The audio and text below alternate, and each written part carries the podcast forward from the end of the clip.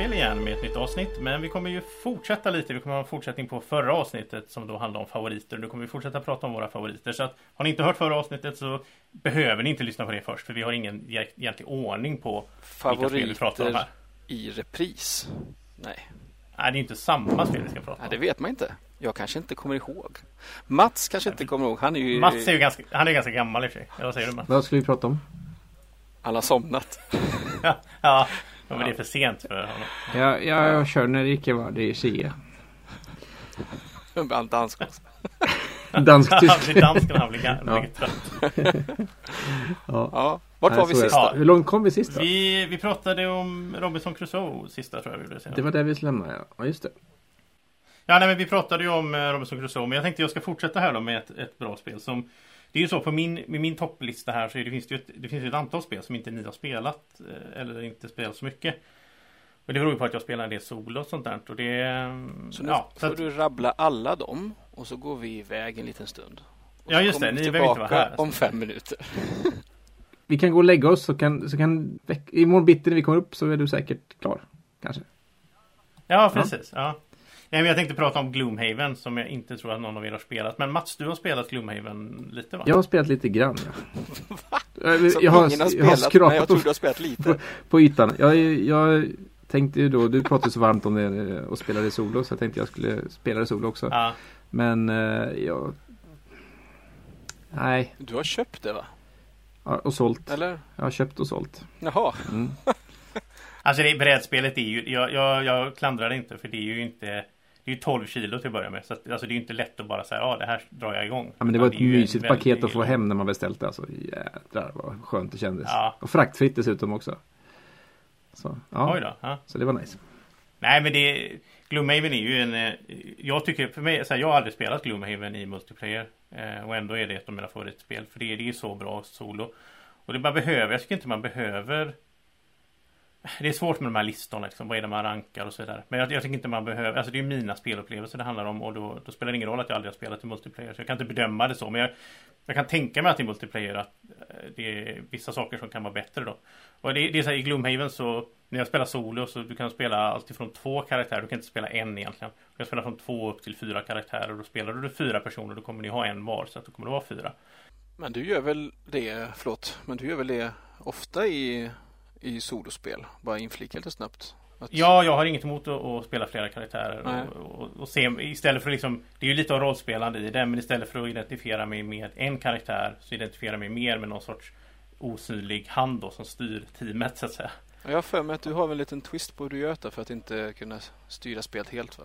Du planerar Ja, in, inbyggt i, i Gloomhavens regler så är det som så att om du spelar solo så ska du höja, det är så att dina karaktärer har en viss level och de går upp i level och så när du utvecklas. Och den leveln finns det en formula då för hur du räknar ut Eller formula, en formel för hur du räknar ut hur, hur mycket level Dungeon ska ha Alltså fienderna ska ha i Dungeon Och hur mycket guld du får och så vidare Hur, hur mycket skada fällorna gör och allt sånt där yeah. Men, och den är baserad på hur starka dina karaktärer är Så att Spelet levlar upp samtidigt som du levlar upp kan man säga Och spelar man då solo så ska man lägga på en level från början på fienderna för att kompensera för det faktum att när du spelar solo så vet så har du fullständig information. Du vet vad alla karaktärerna kommer att vilja göra. För det, det är en sån, det här om man inte har spelat ska jag bara nämna det kort att det i, spelomgångarna börjar så att alla spelare i hemlighet planerar vad de kommer att göra och sen får alla veta det och sen så utför man det här i en viss ordning då beroende på hur snabba vilka kort man har valt. Så du menar att du inte kan planera för flera saker samtidigt? Nej, det är det som är grejen. När jag då spelar tre karaktärer som det jag har gjort mest. När jag då, då, då bestämmer jag vad karaktär nummer ett ska göra. Och sen nummer två och sen nummer tre. Och när jag kommer till nummer tre så minns inte jag riktigt vad nummer ett gjorde. Och då kollar jag inte på dens kort igen. På så sätt så simulerar jag ett multiplayer-spel genom men, att split personality. Okej, okay, men, har där... du, men har du höjt svårighetsgraden då? Nej, därför Aha. höjer jag inte svårighetsgraden. Ah. För att det blir ändå... Det blir ändå för att du jag inte ska minns. säga så här, spelet är ganska svårt ändå. Så att jag känner ah. inte att jag behöver. Därför kommer så långt. Ja, den typen av spel Ja, det är därför jag kommer så långt. Men den typen av spel, det här återkommer även i andra spel, den här typen Tainted Grail, ett annat sånt favoritspel för mig nu med eh, kampanjspel, liksom, när jag sitter och spelar solo och, och dyker ner i det. Då vill jag ha upplevelsen. Jag, jag, jag är inte så intresserad av att så här, det ska vara supersvårt. Och, och Gloomhaven är också sånt spel som Alltså om, om du kör, jag vet att folk kör det här på hard och så vidare. Jag fattar inte. Alltså jag är inte den typen av personlighet som tycker det är kul för att det innebär att du kommer antagligen inte att klara scenariot första gången du spelar det. Men då, har du ju, då sätter du upp allting igen från början och då vet du ju ungefär så här, ah, okej okay, när jag öppnar den dörren så kommer det här hända och du kan du planera för det. Jag tror det är mer Euro-spelare mm. då. Eh, som tycker det är roligt att, ah, då får jag göra det igen och den här gången kan jag komma upp med en, komma ihop med en plan för jag vet vad som kommer att hända. Jag tycker det är mycket roligare att jag vet inte vad som kommer att hända. Oj, där kom det ett skelett ut ur en garderob. Men det är ju det som är det roliga och därför kör jag lite lättare istället och så får jag komma igen då vidare för annars fastnar jag liksom och står och tragglar samma scenario om och om igen liksom. Ja, det är nog bra framförallt i alla fall om eftersom du släpper mycket avsnitt på på Youtube och så vidare. Det är tråkigt att se någon misslyckas om och om igen tänker jag. Ja, alltså är det filmat så är det ju till och med fejkat ibland. Eh, då, då, kan jag ju liksom ha skriptat utan att någon, alltså det kan jag avslöja, spoiler. Men att, eh, för jag vill komma vidare. Ni hörde det här först. Spelet. Ja, precis. Det gjorde jag faktiskt med Hero Realms nyligen. Breaking news. Ja. Men, men, men ja, nu pratar jag om off-cam. Liksom, när jag sitter och ja. spelar för mig själv bara med lite musik i bakgrunden och en kopp kaffe. Liksom, då vill jag ha en lättsam upplevelse. Jag vill uppleva en story och ett äventyr. Jag vill inte liksom... Tra... Det, det påminner lite om... Jag tror det är olika personlighetstyper. För jag kommer att tänka på sådana minnen nu. Jag kommer att tänka på Golden Eye till Nintendo 64. Spelar ni det? Mm. Ja, ja. Nej, det var inte Massvis. Det, där var det ju som så att, att för att klara de här klara den här kampanjen på liksom svåraste svårighetsgraden så var du tvungen att göra allting exakt rätt. Så att du liksom skulle fram till något hörn, luta dig ut och skjuta en viss vakt och sen nästa, nästa vakt. Och gjorde du ett fel, ja då var det bara att starta om det scenariot. För du visste att nu är det kört. eh, och jag hade en kompis som på den tiden jag spelade mycket. Han, han gillade det. Han satt liksom och han tyckte det var jättekul att nöta. Och jag, jag var så uttråkad. Jag tyckte det var tråkigt. Jag ville spela på liksom mer lättsamt och bara flyta igenom och ha kul liksom. Och det, det där det är en personlighetstyp faktiskt. Mm. Så det, det har ju följt med mig in i brädspelandet också. Jag, jag, vill, jag vill ha lättsamma upplevelser. Men det ska ändå vara en utmaning. Och Gloomhaven är en utmaning hur du än vrider och vänder på det. Det är inte lätt alltså. Ja. Det... Men vad är det bästa med det då? Alltså om det är ditt ett av dina absoluta favoritspel. Varför är det så bra? Kan du liksom Ja, bästa sättet att förklara det på är ju att när jag höll på med kampanjen och spelade väldigt mycket då. då när jag då var iväg och jobbade och så vidare eller jag gjorde något annat så tänkte jag på Gloomhaven. Att jag, okay. jag så att satt i bilen på väg hem från jobbet och längtade till att komma hem och kunna fortsätta spela. Och den känslan har jag egentligen aldrig fått med ett brädspel förutom Gloomhaven. Alltså den har jag fått många gånger med datorspel. Jag spelar World of Warcraft eller någonting. Då kunde man verkligen sitta på jobbet och fundera på ah, ska jag skaffa den eller den armor här liksom. till, min, till min karaktär.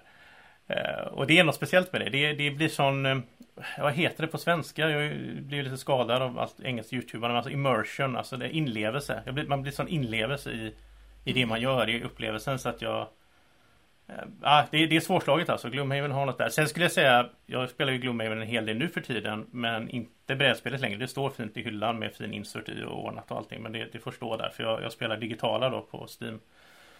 Eh, som erbjuder i många, på många sätt samma upplevelse, men eh, får, ja, du slipper sätta ut en plupp på varje skada som Är det liksom. fortfarande i beta eller? Jag för mig att du spelar alfa eller någon sån här Jag undrar om inte det fortfarande är Jag tror det fortfarande är alfa till och med Men de har ah, okay. ny, ganska nyligen släppt en ny Ett nytt mode då Liksom mer kampanjaktig mm. mode Där du faktiskt utvecklar karaktären och kommer framåt och så som är väldigt lik själva spelet Det finns fortfarande inte riktigt någon story och den jobbar de på Så den kommer att komma till att spelet släpps i sin full Alltså 1.0 då Ja, anledningen, mm. ja, jag funderar på varför inte jag har spelat. Eh, alltså, jag har blivit erbjuden spelare.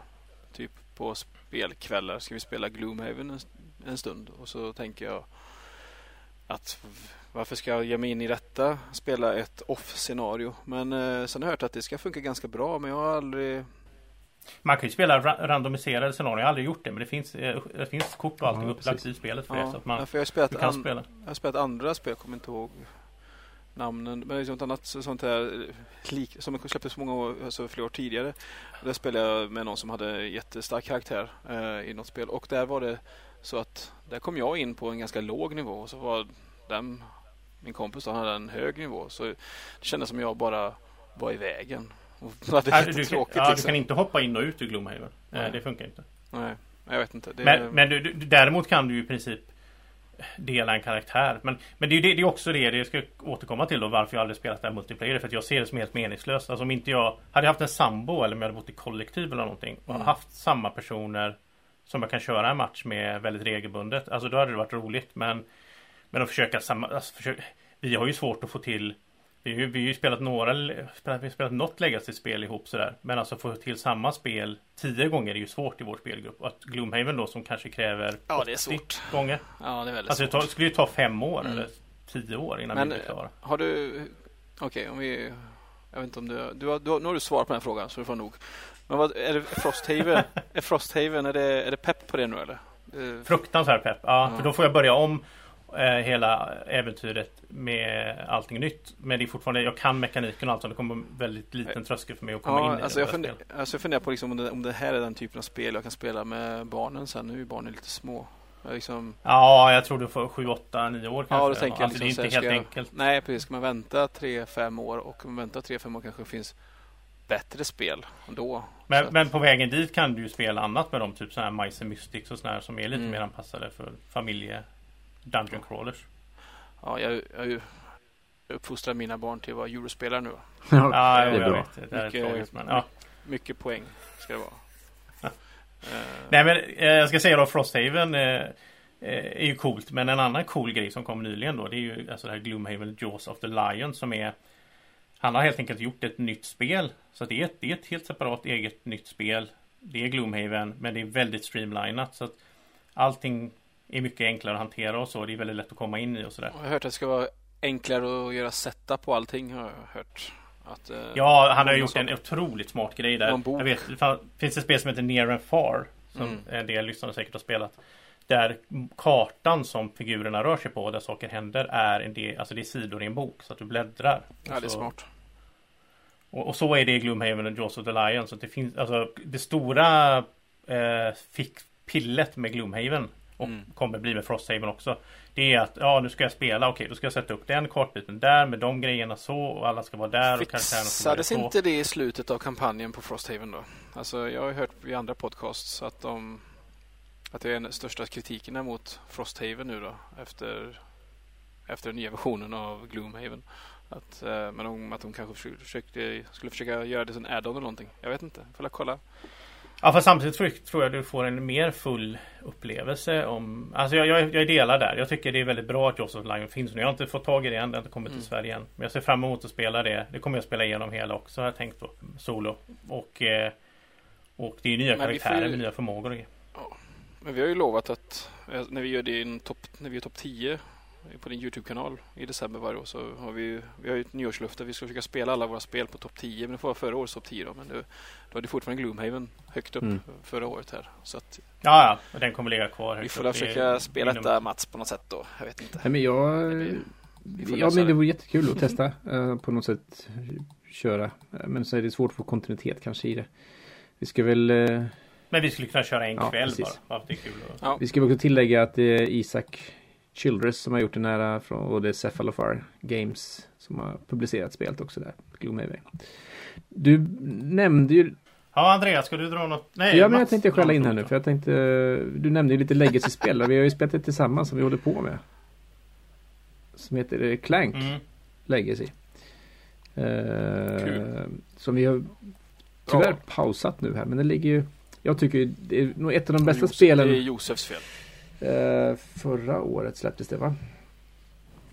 Eh, 2019. Ja, vi har precis. spelat är det, tre, tre avsnitt eller säger man? Nej, Fem, ja tre kvällar tror jag. Men vi har spelat fem eller sex avsnitt. Jag tror vi inte, ja, kanske har kommit så Vi har långt. kommit en bit i alla fall. Men i alla fall, eh, fantastiskt kul upplevelse i att spela ett sånt spel. Där det blir, det är min dungeon crawling variant där höll jag på att säga som jag har eh, högst upp. Eller, är det, det grottkryparspel, vad säger man? På svenska. Det är väldigt konstigt att kalla det för en dungeon crawl. Ja, man kryper ju ner i marken. Kanske är det högst tematiska spel. Ja, men precis. Ja. Nej, men tematiska spel är kanske annorlunda här. Mats, och det, Men jag har allt Star Wars Rebellion högre upp där. Men, men om man säger så typ. Jag är ju inte så många typ som eh, Tainted Grail eller Gloomhaven där uppe. Men Clank är väl den legacy. Det är för att du inte har spelat dem. Nej men precis. Men jag har ju, jag har ju samtidigt provat på Gloomhaven och det hamnar inte ens på listan höll jag på att säga. Så att det, jag har säkert gjort någonting fel. Ja, men det är så, första gången du spelar Gloomhaven så är det inte så fantastisk upplevelse för det är så mycket att ta in och det är så svårt och så vidare. Men det, det kräver, det är en viss inkörstid. Liksom. Jag har försökt även på online-versionen där också men det har inte bitit fast i mig heller på att säga. Men däremot Clank Legacy tycker jag är ett fantastiskt kul spel. Mer eh, däckbyggarspel eh, eller lekbyggarspel heter det väl, eller på att säga. Med lite slump och lite roligt och lite humor och så här som på alldeles lagom nivå när man spelar. Jag tog en en spelomgång tog ungefär en, en och en halv timme. Eh, så man kunde köra två stycken på en dag eller en kväll. Och få till det hålla ihop tematiken där på ett bra sätt. Jag tyckte man är sugen på att fortsätta snart. Vi får inte, den här corona får ta slut snart och vi kan fortsätta spela klart. Mm. Ja, absolut. jag, jag, tycker det är fantastiskt roligt också. Jag, jag, på min lista har jag klumpat ihop det med vanliga Clank som jag också tycker är mm, Ja, men det är jag med också någonstans här på min. Där som det är bra, enkelt spel. Eh, eh, alltså ur ett lekbyggeperspektiv. Jag tycker det är bra föredöme faktiskt. Ja.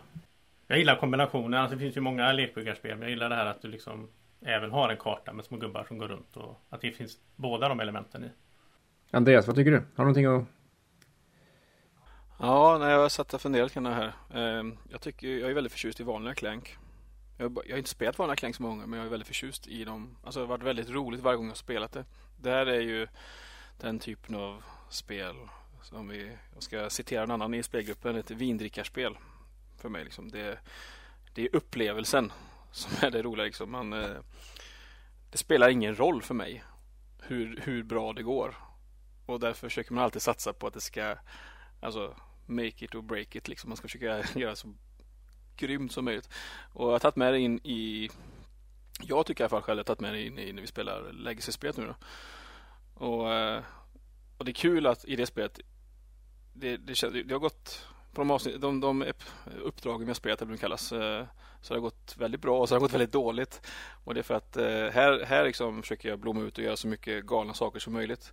Det, det, är, det är ett spel som, får, som jag kan när jag normalt sett gillar att spela spel som är lite tajta på, alltså eurospel ordentligt liksom. Så det här kan jag plötsligt bara blomma ut i allt annat liksom. Där man, jag behöver inte bry mig om konsekvenserna så mycket känner jag. Det spelar ingen roll. Utan det är upplevelsen, upptäcka grejen som är roliga och det är fantastiskt liksom. Um, det är väl en massa spoilers då så jag kan väl inte säga vad som hände sist. Men sist gjorde jag i alla fall någonting som var Jag tog mig jättelångt på kartan tyckte jag och, och spenderade allt jag hade för att ta mig någonstans. Och så, så var det skit bara tyckte jag. Då ska jag ta mig därifrån och jag, jag kom inte upp över halva kartan, en klassisk clank, så jag dog ju någonstans där. Det var ju helt jättedåligt. Så jag fick väldigt dåligt betyg det avsnittet, eller den i det här. Jag har för mig att det är så. Det var ju så länge sedan ja. nu, det var ju säkert tre månader sedan. Men eh, man blir bedömd efter varje uppdrag hur väl man har gjort eh, detta då. Eh, det känns ju som ett co-op typ, fast det inte är ett co-op. Eller vad man mm. ska säga. Det...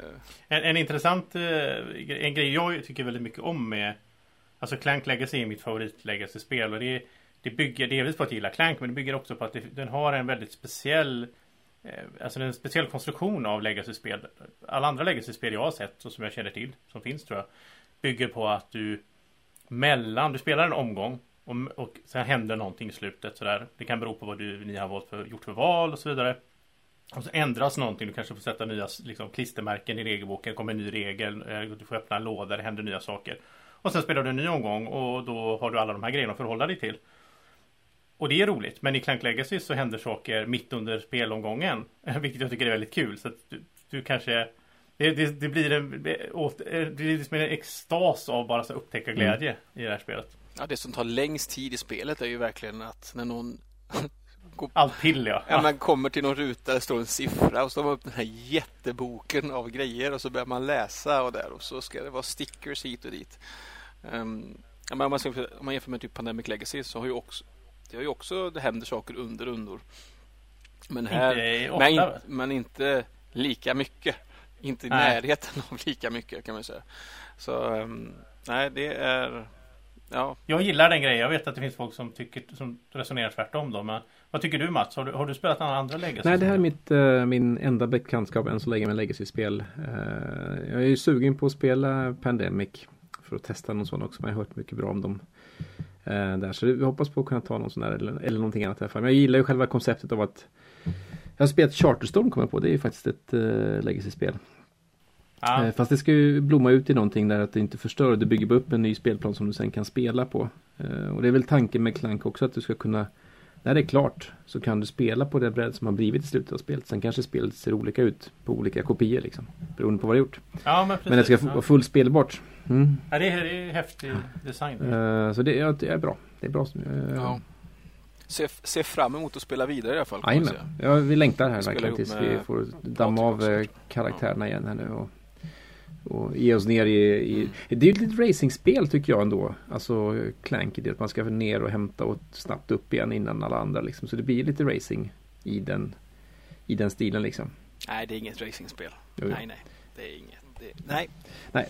Racingspel är då ska de först över mållinjen på något sätt. Eller först till någonting. Men det är du här. ska jag komma längst ner Först upp. Ja, och sen så dör man.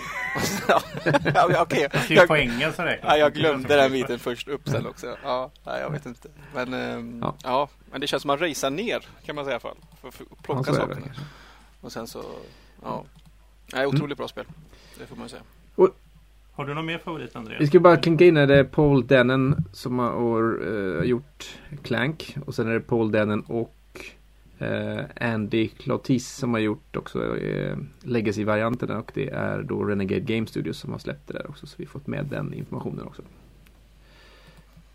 Det är bra att vi har en Jag ordningsman. vet inte varför jag har tagit den rollen. är Jag brukar inte vara den som är ordningsman direkt.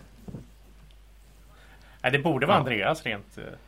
Han kanske är ledig eller någonting. Jag vet inte. Ja, men skulle jag... Okej, ja, nu är min tur att prata om någonting. Um, hade egentligen tänkt att prata om Concordia, men vi har, jag har pratat om Concordia i de tidigare avsnitten. Ja, Jag har ju som sagt varför jag tycker det så. Ska jag något kan bara annat? nämna att det är på, högt upp på din lista. Ja, det är jättehögt upp på min lista. Jag har klättrat Mm. jättemycket. Um, men vi tar ett annat då. Uh, så jag tänker att vi pratar om The Voyages of Marco Polo. Det, och det har, har, du spelat det Ja, Mats? vi har spelat det först. Nej. tillsammans några gånger. Har vi spelat det? Du, vi Ja, vad spelar ju faktiskt tre gånger. Att du, du så gammal är du inte Andreas. Det här ska du, sånt här ska du komma ihåg. Alltså, det Ja, men vi, Det här var här ganska var typ bara nyligen. några månader jo, sedan. men jag får ju alltid ställa frågan om Mats har spelat spelen. Känns som. Det, det tillhör fortfarande Mats. Han är så ung i spelbranschen. spelbranschen. Tack så mycket. Uh, nej, men Voice of Marco Ja. Polo. eh, Väldigt trevligt. av, Väldigt ehm, trevligt spel. Simone Luciani och Daniele Taccini och Hans Im Glück är en publicerare. Eh, det här spelet är jag vet inte. Det, för mig är det det bästa worker placement-spelet med eh, tärningar. Och det kanske även är det bästa worker placement-spelet överhuvudtaget för mig. Då. Jag ser, kollar på min lista här och jag ser inte någon annan worker placement-spel faktiskt. Förrän en bra bit ner. Det här spelet är ju svintajt. Alltså det är ett spel där man har ångest mycket av spelet. Alltså man behöver man behöver liksom ha pengar för att kunna färdas. Och man behöver kameler för att kunna färdas ännu längre. Och det känns allt, man har aldrig tillgång till dem. Det är alltid någon annan som har tagit de billiga kamelerna eller de fått pengar på bästa sätt eller någonting. Um, det är inte worker placement i den biten där man blockar andra. Men det är känslan av att blocka. Om, om man är först till en handling så kostar det ingenting att göra den om inte handlingen i sig har en kostnad eh, att utföra. Men eh, om du är tvåa eller senare på bollen, två eller tre eller det spelar ingen roll, så är det värdet på den tärningen du väljer att sätta. Oftast så innebär det att sätta en hög siffra så innebär det att du får göra handlingen mycket kraftigare. Och då också dyrare, alltså den extra kostnaden. Så sätter jag en sexa då på att hämta kameler. Sex, eh, en sexa där ger mig sex kameler normalt sett. Men om jag inte är först där så får jag, betala, får jag även betala sex mynt för att få de här sex kamelerna. Och sex mynt är ju otroligt mycket pengar i det här spelet.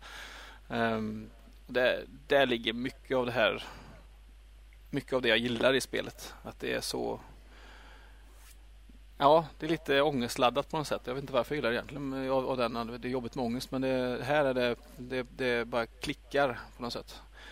Och sen det andra med spelet, det är två saker. Det är det tycker jag. Och sen det andra är de asymmetriska spelarkaraktärerna man har. Så i början så väljer man i bakvänd spelordning eller turordning eller någonting så väljer man karaktärer. Karaktärerna är alla helt... Eh, Regelbrytare. de är, all, de är ja, regelbrytande allihopa.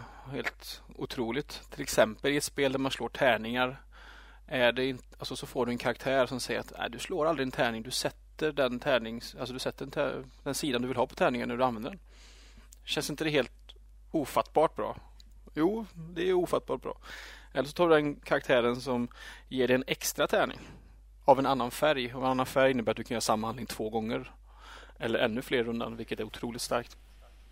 Eller den karaktären som som gör att varenda gång någon annan går till eh, basaren och skaffar varor så får du också lite varor hela tiden passivt. Eller den karaktären som börjar i Beijing. Alltså normalt så börjar man i Venedig och så ska man ut och färdas långt. Man, ska ofta, man vill oftast upp till Venedig för det, man får poäng om man har varit där någon gång och så får man, kan man även eh, sälja av sina varor i slutet av spelet för vinstpoäng och så. Du, du vill till Beijing? Ja, du vill i alla fall vara i Beijing någon gång under spelets Ja, du sa Venedig, men du menar tvärtom va? Ja, för, ja, normalt sett så börjar man i Venedig och så vill man till ja, Beijing ja. och sen vidare oftast. men så kan du ha en karaktär där du börjar i Beijing istället. Där du du börjar sidan kartan och då har du tillgång till alla de bra nya actionrutorna som finns där och det är inte det... Ja, men det är ju häftigt i det spelet, den här asymmetrin är jättehäftig. Ja, det gör det är jättestor del av spelet verkligen. Och det finns en, en, expansion som heter, jag kommer inte ihåg vad den heter då, men det, de till, lägger till fem, tio nya karaktärer. Otroligt bra expansion. Det, var liksom, det är en sån liten expansion som gör så mycket till spelet. Det här är ju det här är lite motsatsen. Förra, förra gången så pratade jag om Gaia Project där liksom fastän det är tungt och komplicerat så klickar det i min hjärna. Eh, och här Voyager som Marco Polo har jag som nummer 33 så det är ju högt upp för mig också. Men, och jag älskar spelet men jag är inte bra på det och det är något som inte funkar med min hjärna när man ska lösa in de här kontrakten. Ja, och så ska man räkna ut i förväg så att jag behöver så åtta kameler och två säckar någonting. Men då får jag fyra kameler och kan lösa in nästa kontrakt. Och det finns till och med video på det här. Jag vet Andreas filmade mig en gång när jag försökte sitta och räkna ut det här. och fick så sjuk AP så jag bara satt och liksom hade ångest och kunde inte bestämma mig för vad jag skulle göra. Ja, till all, allas glädje då. Om vi, om vi någon gång startar typ en Patreon och vi har sån subscriber only content till de här. Ja, då ska det videon. Då ska har du kvar videon? ja, det var säkert någonstans. Nej, men ähm, ja, det jättebra med det här spelet. Det är, det är, det är svårt. Det är svårt. Spelet är svårt. Det är ett otroligt Jag tycker pussel. allting i spelet är väldigt kul. Men jag tycker den är lite jobbig den här kontraktsgrejen. Det är ju, en stor del av spelet handlar ju om det. Att så här, jag tar ett kontrakt och så ska jag betala, lösa in det genom att offra vissa resurser och då får jag en belöning av det. Det är en mm. väldigt stor del av spelet. Men det är inte... Alltså visst, man kan ju spela spelet och du kan ju resa mycket istället. Du kan ja, andra saker. Så alternativet är alltså antingen så det bästa är förstås att resa mycket och göra mycket kontrakt. Gör ja. man det så får man mycket poäng i spelet. Men annars är det ju att hitta balansen där och att resa mycket eller göra kontrakt någonstans där. Och där är ju problemlösningen i det.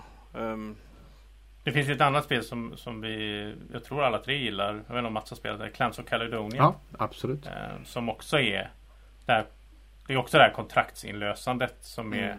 Det är inte lika, det är inte lika stor del av spelet kanske men, men det finns också det där hela tiden med att du måste planera för vilka resurser och sen måste du faktiskt ta kontrakten också vilket också är en process. Mm. Det tycker jag är mycket mer likt kanske Gaia Project Terra Mystica som vi pratade om förra avsnittet. Jo men det är det. Jo i övrigt är det mycket mer likt Terra Mystica-formulan. Mm. Så är det. Det har kommit en uppföljare till eh, Voyage Marco Polo som heter Marco Polo 2. Som är tydligen lite snällare. Det är inte lika dyrt att resa och så finns det en wild-resurs och jag skulle gissa Josef att du skulle gilla den bättre. Ja, jag tror också det. För den mm. är lite öppnare. Lite öppnare. Mm. Men jag undrar om jag undrar om spelet inte blir som vilket annat spel som helst, höll jag på att säga nu då. Att det inte längre särskiljer sig från mängden. Ja, fast du har fortfarande de här dragen av asymmetriska Jo. Alltså det är fortfarande många bra saker i det. Liksom. Ja, precis. Men jag vet inte. För, för mig är det de här två sakerna. Att det är så tajt ihop med det som gör det så pass det blir så högt upp på min lista. Mm. Jag såg det spelas på Essen, eh, tvåan. Det kom ju i höstas på Essen. Och, och jag pratade med lite folk också som hade spelat det. Som gillar första och de gillar även andra. Så jag tror, man, jag tror inte de är så olika så att man antingen gillar det ena eller det andra. Jag har pratat, lyssnat på andra podcasts och vidare. Och det, det är väl så de som gillar det verkligen tajta, tajta, tajta kommer sakna det i tvåan. Då. Ja. Men eh, har man aldrig spelat ettan så spelar man tvåan kommer man säkert vara väldigt nöjd med det spelet också. Det är inte, det är inte fort, det är fortfarande ett pussel liksom. Det är Ja. inte, Nej, men det är otroligt bra. Det finns en eh, expansion som heter Agents of Venice kanske. Något åt det hållet. Som eh, är helt okej. Det är det lite... sa du alldeles nyss. Nej, det finns en mini, förlåt, det en mini-expansion som lägger till bara massa karaktärer kan man säga. Och så, och så finns det en riktig expansion, alltså en stor låda. Som eh, jag tror jag har spelat den. Eh, som lägger till en liten till sidobräde och lite andra saker. Ja, just det. Ja. Det spelet gör spelet lite mindre tight. Alltså med expansionen gör det lite mindre tight. Det är lite grann, man kan dra lite paralleller till GVT-expansionen. Alltså, Ja. Jag tycker Mm. spelet eh, Great Western Trail behöver, jag håller med Mats där vi pratade om sist att Great Western Trail kanske inte behöver en expansion. Det gör ingenting. Och Marco Polo behöver ingen expansion men det kanske, alltså det gör ingenting Jag, heller. jag gillar ju att ha fler varianter, fler möjligheter i spel. Liksom. Det är Ja. roligt. Eh, Mm. Men eh, ja, det, det ligger varmt om hjärtat i alla fall. Ehm, det är väl nog det jag Ja. hade tänkt att säga om det spelet. Mats, har du något att tillägga om det? Ja, nej, men jag tycker också, jag tycker det är som säger, det är tight. Det är lagom mycket ångest. Och man vill göra så jädra mycket grejer men man hinner inte ens göra en bråkdel av det man vill göra. En tiondel. Eh, så nej, jag gillar också. Vi har spelat, jag tror det är tre gånger. Tror jag vi har spelat det om jag kommer ihåg rätt. Eh, och det har redan tjongat upp på min eh, topp 20-lista här. Så att jag tror att det kommer nog växa ännu mer om man hinner spela lite mer också. Oj, nice. Så, Ja, så det är bra. mm. nej, Jag, jag tänkte, jag ska, nästa här tänkte jag prata om ett spel ganska kort då, för det är ett spel som inte ni spelar. Eh, som heter Keyforge. ald, är- aldrig hört talas om. Vi, jag och Andreas har spelat det en gång då och så gav jag, då gav jag Andreas en bra lek och så tog jag själv en dålig lek. Tyckte Det jag. var det dummaste jag hört. Och sen vann jag 3-0 och så tyckte Andreas att det här var inte alls roligt. Och det var ju det precis det som inte fick hända för då blev det ju sådana negativa upplevelser för dig. Men eh, Josef, eh, hur gick det sist vi spelade förresten? Det har jag glömt bort. Kan... Ja men det roliga är att sist vi spelade så vann ju du eh, över mig och den leken du vann med, det var en av mina lekar, den har sen vunnit jättemycket i online-ligor. Precis Mats. Det var inte du som spelade Det var, leken. inte- det var Ja, inte du, det var leken. Tack så Leken mycket. Det var skönt att få den boosten här känner jag. Ja, ja. ja. Okej. Även Keyforge, Keyforge är ett tvåspelarspel liksom. Och det, Keyforge har ju väldigt många ingredienser som jag normalt sett inte gillar i spel och så vidare. Alltså jag, jag har ju aldrig varit intresserad av att spela Magic the Gathering eller Versus System eller det finns ju många av de där typen av spel. Eh, Det som är fördelen för mig med Keyforge och som gör att jag gillar det då det är ju det här att man, man bygger inte någon lek utan man, man köper en färdig lek och så är det den man spelar med. Man får inte byta ut kort och så vidare. Så alla lekarna är slumpade så alla lekar är unika i hela världen. Det finns några miljoner lekar. Det är ju ing, riktigt coolt dock. det är väldigt coolt. Det är ju Fantasy Flight Games som kommit på det här liksom att hur de kan Ja, det är en algoritm liksom som styr det här. Det finns, och algoritmer styr ju även andra saker. Vissa kort kan bara förekomma i ett exemplar, vissa kort kan förekomma i flera och sen har det då släppts flera set med nya kort och då har ju vissa andra kort försvunnit och det har kommit in nya och nya mekaniker och så har det här blandats runt. Och det här var mitt favoritspel för ett år sedan. Eh, nu har det sjunkit lite då, men det, och det beror mest på att det sättet som kom för förra hösten och som kom på SN, det är jag inte så förtjust i då. Alltså det, det har tagit över väldigt mycket av metan i spelet så att säga. Så att metan styrs väldigt mycket av det sättet. Och det, det är ju sådär, alltså jag, jag, det går upp och ner som i många spel. Men, eh, men i grund och botten tycker jag det, det är väldigt roligt. Nu spelar jag väldigt mycket online. Det finns en online-klient som inte är officiell. Men, men och det, det kan vara lite, det tar bort lite av glädjen med spelet. Jag, jag gillar ju att spela kort och brädspel mot människor som man ser och liksom sitter vid samma bord och man småpratar om annat. Och det, det är en del av upplevelsen. Så när det bara blir ett rent spel det blir en ren tävling så, så sjunker det lite för mig tyvärr. Men eh, Ja, men vad är, det bästa, vad är det bästa med spelet då? Alltså vad är det absolut bästa? det, det bästa med spelet är, och det, där finns ju en sak som jag faktiskt gillar eh, i andra sammanhang också. Det är ju det som då på, på Board Game Geeks eh, språk heter, en, eh, heter hand management. Alltså du har en Ah, okej. hand med kort och du ska hantera hur du spelar den här. I Keyforge så finns, har du i din lek så har du tre olika hus och tre olika factions och tolv kort av varje. Och i början av din runda så väljer du en av de här som du aktiverar. Och det betyder att du får spela kort från den, det huset och du får aktivera kort som redan ligger ute från det huset. Och den här lilla pusslet som är blir det hela tiden. Vilket hus ska jag välja? Eh, hur, alltså, det finns olika strategier där. Antingen så väljer man ett om jag har, jag har sex kort på handen, om jag har två, tre kort av det ena och två av ett och så ett av ett. Så kanske jag väljer den jag har tre kort av fast den inte den är den starkaste just nu. Men det gör ju att jag då får dra upp tre nya kort och nästa gång kanske jag då sitter med fem kort av samma hus på handen. Mm.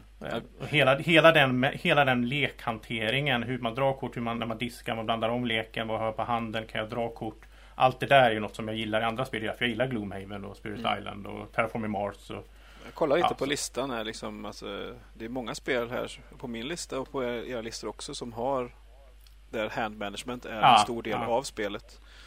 Till exempel. Ja men ja, ja. Great Western Trail. Alltså det finns i många ja, spel. Terraforming Mars. I uh, Brass Birmingham till exempel. Ja, ja. Det... Och Keyforge är ju väldigt renodlat. Spelet handlar ju nästan bara om det. Alltså det är, inte, det är inga bräden och, och pluppar och saker utan det handlar nästan bara om din hand management. Det är, det är en viss fara, alltså det är även det man kallar take that då, alltså man anfaller varandra och sådär.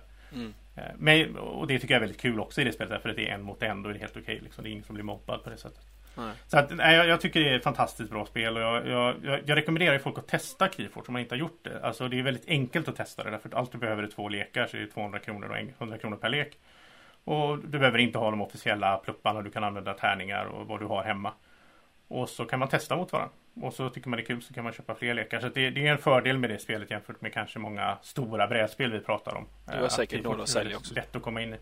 Du har säkert några lekar att sälja också. Nej, äh, 70-80 stycken bara. att sälja alltså. Att sälja? Jag gillar ju Keyforge. Jag spelar ju lite grann. Vi spelade en del Josef och jag i början där och så vidare. Så det jag tycker var kul med det är att ja. du liksom får en lek som du måste lära dig hantera liksom. Uh, och hantera det mot olika andra typer av lekar. Liksom. Att inte, det handlar inte om att bygga bäst eller så utan det handlar liksom om att optimera den leken du har. Och spela så bra du kan med den liksom. Ja, ja, men, ja precis. För all, alla lekar precis. har ju någon bra sak i sig. Det går ju att hitta hur man Sen var vissa fruktansvärt dåliga och det insåg man ju också ganska snart att man köpte en sån här pack och så var det bara slänga det, leken direkt egentligen. Och det var väl det som var lite tråkigt. Kan man säga. För att man märkte direkt att det här går inte att vinna med. Liksom, ja. För det var så dåligt. Ja. Så att, eh, ska vi runda av med att prata om eh, en tysk designer som heter Stefan Feld. Så vi tänkte gå över till då avsluta det här avsnittet kanske med att prata lite grann om The Castles of Burgundy som vi allihopa har ganska högt upp på våra listor i alla fall. Det är ju ett trevligt kartspel, byggspel, tycker jag. Sådär, det... Vad är det bästa med det?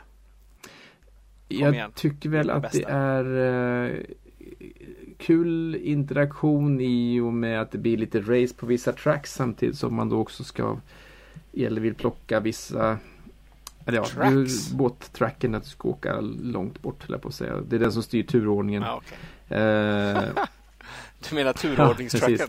Ja, eh, och sen även då att du eh, får vissa tiles som läggs upp som är begränsade varje runda. Att det blir alltid lite race. Så för att vara först i varje runda kan vara ganska viktigt. Eh, om du, oftast i regel i alla fall. Att första spelaren i första rundan är, finns det alltid ett optimalt drag. Och det vill att plocka en sån där gruva liksom. För det finns bara en att få tag på. För att hinna få den att producera sådana här saker. Om du nu bryr dig om kanske. gruvorna. Beror på vilka text du har skaffat mm. innan. Beror lite på vad man har skaffat innan i spelet kanske. Men det, ja. Jag tycker inte att interaktionen, alltså jag älskar Castle Burgundy. Det är svinbra. Men jag tycker inte att det är det som gör spelet tror jag för mig. Utan det är ett fantastiskt pussel alltså. Det är, om alla andra spel, om vi pratar om att man ska lösa någonting. Problemlösningen här är ju otrolig alltså. Det är, beror på vilken karta man får. Vilka möjligheter den kartan, eller ja, säger man karta? Ja. ja man, man, man, kan spela ja, med spelarbrädor. Ja, man kan spela med olika spelarbräden. Och om, din, om dina slott börjar typ centralt eller långt ut. Om du har stor, liksom så här, stor betesmark på, som är sammanhängande. Eller om du har ett större stadsområde. Alla de här sakerna gör att varje spelomgång blir väldigt annorlunda tycker jag. Ehm, sen så är det jobbigt att vara senare i turordningen förstås. Men jag tycker inte att det är... Det, det, är, är, om du tar en gruva, ja men då tar jag ett slott. Ja. Eller så tar jag något annat bra. Det finns alltid ja, men, och det, det är det som är grejen lite grann tycker jag också. Att det, det, finns egentligen inget dåligt. Så sätt. Det är bara att det, försöka hitta rätt ordning egentligen. Vem satsar på vad liksom och vem går hit och dit liksom. Om du inte slår dåliga så. tärningar. Om man slår dåliga tärningar mm. konstant. Då är det ju inte roligt. Ja men då, samtidigt så kan ju, alltså du kan ju hamna det du vill ha. Kan hamna på en etta eller en tre eller en fyra eller en sexa liksom. Så slår du det du absolut inte vill ha. Oavsett vilket nummer det är. Så då är det lite tråkigt liksom. Men det finns ju sätt att lösa det också. Träna handleden liksom så att man kastar bra. Nej, men det är en del av spelet tycker jag faktiskt att försöka minimera risken av att drabbas av dåliga tärningar. Alltså att försöka bygga sig fram så att man inte måste få en etta eller vad det nu kan tänkas vara. Att du, det är okej okay att få en trea, alltså några andra siffror också då. Så att man inte har Det gäller att försöka bygga oddsen för din, alltså, så att du har oddsen, tärningsrulle på din sida tycker jag. Ja, jag måste säga, jag tycker det roligaste med, med Burgundy det är ju är, som du brukar kalla combo bombo Andreas. Alltså att när, du, när man hittar någon sån här, man får under spelets gång, för det är väldigt så här, det här spelet är ju väldigt strikt så att du har eh, 25 rundor, du får två actions varje runda, du har 50 actions, men så kan du också få till lite extra actions med kombos. Och när du kan, i vissa rundor får du ju till sån här så att du bygger ut en byggnad som gör att du får bygga ut en annan byggnad och den gör att du får bygga någonting och så får du då plötsligt har du byggt ett slott och då får du en ny, ny tärning. Och med den kan du ta en ny tile och när de här rundorna kommer så är det ju så underbart. Det är som tillfredsställelse när man får till de här kombosarna. Ja, det är, av, av oss tre så är det väl du som upp, alltså du älskar ju kombo-spel när det kommer Ja, men det är, du som är, det är du som brukar använda begreppet. Ja, när du har sådana superturns alltså. Och det är ju fantastiskt. Ja. Sen så tänker jag att jag ligger och gör eh, bra turns hela tiden så. Och så bara. Ja, men det är, så, det är som med många spel att jag kan köpa om det är lite småtråkiga turns när jag vet att snart kommer den där superroliga turnen. Ja, just det. Eh, det var samma i Smartphone Inc när vi spelade för ett tag sedan. Det var lite samma där att jag visste att jag hade en superturn när jag kunde få in, gjort massor. Ja, ja det är kul. Och det är kul man kan se det och man kan planera för Precis. det. Ja. Um, ja. Jo, du måste ju sätta upp det i Burgundy. Du måste ju planera in det så att du har en viss ordning på hur du tar tilesen så att du får till det. Mm. Men det är ju det är lite interaktion också förstås. Men det... Nej men jag ska, jag, jag, ska, jag ska kritisera det här spelet igen också. För, eller det är inte Stefan Fälls fel eller spelets fel. Det är mer publicenten som är fruktansvärt. Alltså, alltså hur de kan göra en nyutgåva på det här spelet liksom och, och göra den 20 gånger sämre än den förra. Det är för mig helt ofattbart. Nu får vi en eh, sån R-rating för nu svor jag här. Du får klippa bort, klippa där Josef. Men det, Nej, det, är, det är helt sjukt alltså. Jag har, inte, jag, har inte, jag har ju bara sett lådan. Lådan ser snygg, Men det är ju enda som ser snyggt ut. Resten är ju total katastrof. Men har, har ni spelat teamvarianten då? Ja. Teamvarianten, ja det finns, den vill jag gärna spela. Eh, och den ligger ju med, alla expansioner är med i det här liksom. Så de har ju verkligen gjort bra oh, ur content-perspektivet liksom. Men sen då hur man kan ta en, en, en dålig design från början men ändå lyckas göra den sämre. Eh, det är ju Det är ju faktiskt jäkligt bra jobbat alltså. Jag såg ju det här eh, Jag var på sån event på Essen då i höstas och då Som Ravensburger hade och då Hade de Ja det var ju liksom mat och grejer och så hade de ställt upp eh, deras senaste släpp då och så skulle man gå runt och prova och så vidare då massa pressfolk Och när jag kom in då var lite tidigt så stod Stefan Feld och tittade på Castle Burgundy, nya utgåvan Och så gick jag fram och hälsade på honom och sådär och jag sa att jag gillade hans spel och så och då berättade han för mig att det var första gången han såg den här nya. Nej. Det är ju inte han som har gjort den utan det är ju Ravsburger som har gjort en ny Alea är det väl egentligen men skitsamma. Eh, och, och, och det, då tänkte Ja, Alea. Och då tänkte jag inte på det. Men nu när, i efterhand så har jag tänkt att undrar om han var nöjd med den. Han, han kanske stod där och tänkte att vad har de gjort för Han måste ju ligga vaken på nätterna och förstå hur någon lyckas förstöra hans underbara spel egentligen. Det är magiskt. Alltså spelmekaniker är ju bra men det sjuka är också att det är inte bara en grafisk grej utan jag håller ju helt med dig Mats. Och det, det sjukaste tycker jag det är ju att det, det är svårt. Om, om jag skulle lära ut spelet till en ny spelare så skulle jag hellre ha den gamla. För att ikoner och sånt är mycket tydligare. Det är mycket svårare att fatta vad man vad, vad, vilka byggnader det är helt omöjligt. Och så är det så små tiles. Jag förstår inte heller varför man gör så små tiles. Är, ja, nu är jag gammal då kanske och ser dåligt på håll eller på sig eller på nära eller vad det Men och det blir Alltså det, man, det går ju inte. Det är inte roligt. Nej, en deluxe-modell, en sån big box vill vi ha. Ravensburger, hör ni det? Eller Alea, eller kanske vi ska till. Så, med de... Ja, jag tror, jag tror inte det kommer en tredje ja, det, väl, det är bra om det gjorde det. Vi kanske kan köpa till oss en sån. Uh, med de varma orden till uh, så kanske vi ska avsluta den här veckans eller avsl- blablabla, avsnitt. Avsnittet. Tröj. Dagens ja. tröjder. ja, det tycker jag. Det var jätte- mm. jättekul. Kommer vi prata om något mer om favoritspel? Vi ja, det tycker jag. Vi får köra ett avsnitt till. Ja, vi, har ju, vi har ju 400 spel ja. typ prata om. Så det är vi... Jag slängde upp den bollen här nu. Jag visste faktiskt inte om vi skulle fortsätta. Men eh, då kör vi en gång till då. Det är kul ja, att prata om våra, våra favoritspel. Ja, det, Vi, vi har ju inte ens pratat om alla i topp 10 än. Liksom. Nej, hur många spel har vi nämnt? Vi har nämnt åtta spel totalt. Ja, 8, 9, 8 men 8, 10 Ja, kanske. ja. Åt det hållet. Ja, Ja. 12. Kan ju, teasa, kan ju teasa lite då. Jag kan säga så här att det första spelet jag kommer dra upp nästa gång ni hör oss det är Seven Wonders Duel som är ett fantastiskt bra tvåspelarspel. Ja, Vi kommer prata Underwater Cities kanske då. Ska vi göra det? Också? Det är väl... Det tycker jag vi ska göra också. Och kanske lite Åh. Bress Birmingham. Josefs favoritspel. Säg till innan bara så kan jag gå och lägga kanske vi slipper Josef nästa avsnitt en stund. Det vore ju skönt. Ja. Ja, då bestämmer vi det. Då Tack eh, hörs vi nästa gång. Ha det bra så länge. Stort tack för att du lyssnar på oss i Snacka brädspel. En podcast av Andreas Isberg, Josef Sandholm och Mats Jengard. Musiken du hör i bakgrunden är det Malin Isberg och Sofia Svärd som skapat. Hjälp oss gärna att nå ut till fler genom att berätta om vår podcast för en vän eller två. Och slutligen, vill du komma i kontakt med oss så hittar du oss på Facebook. Hej då!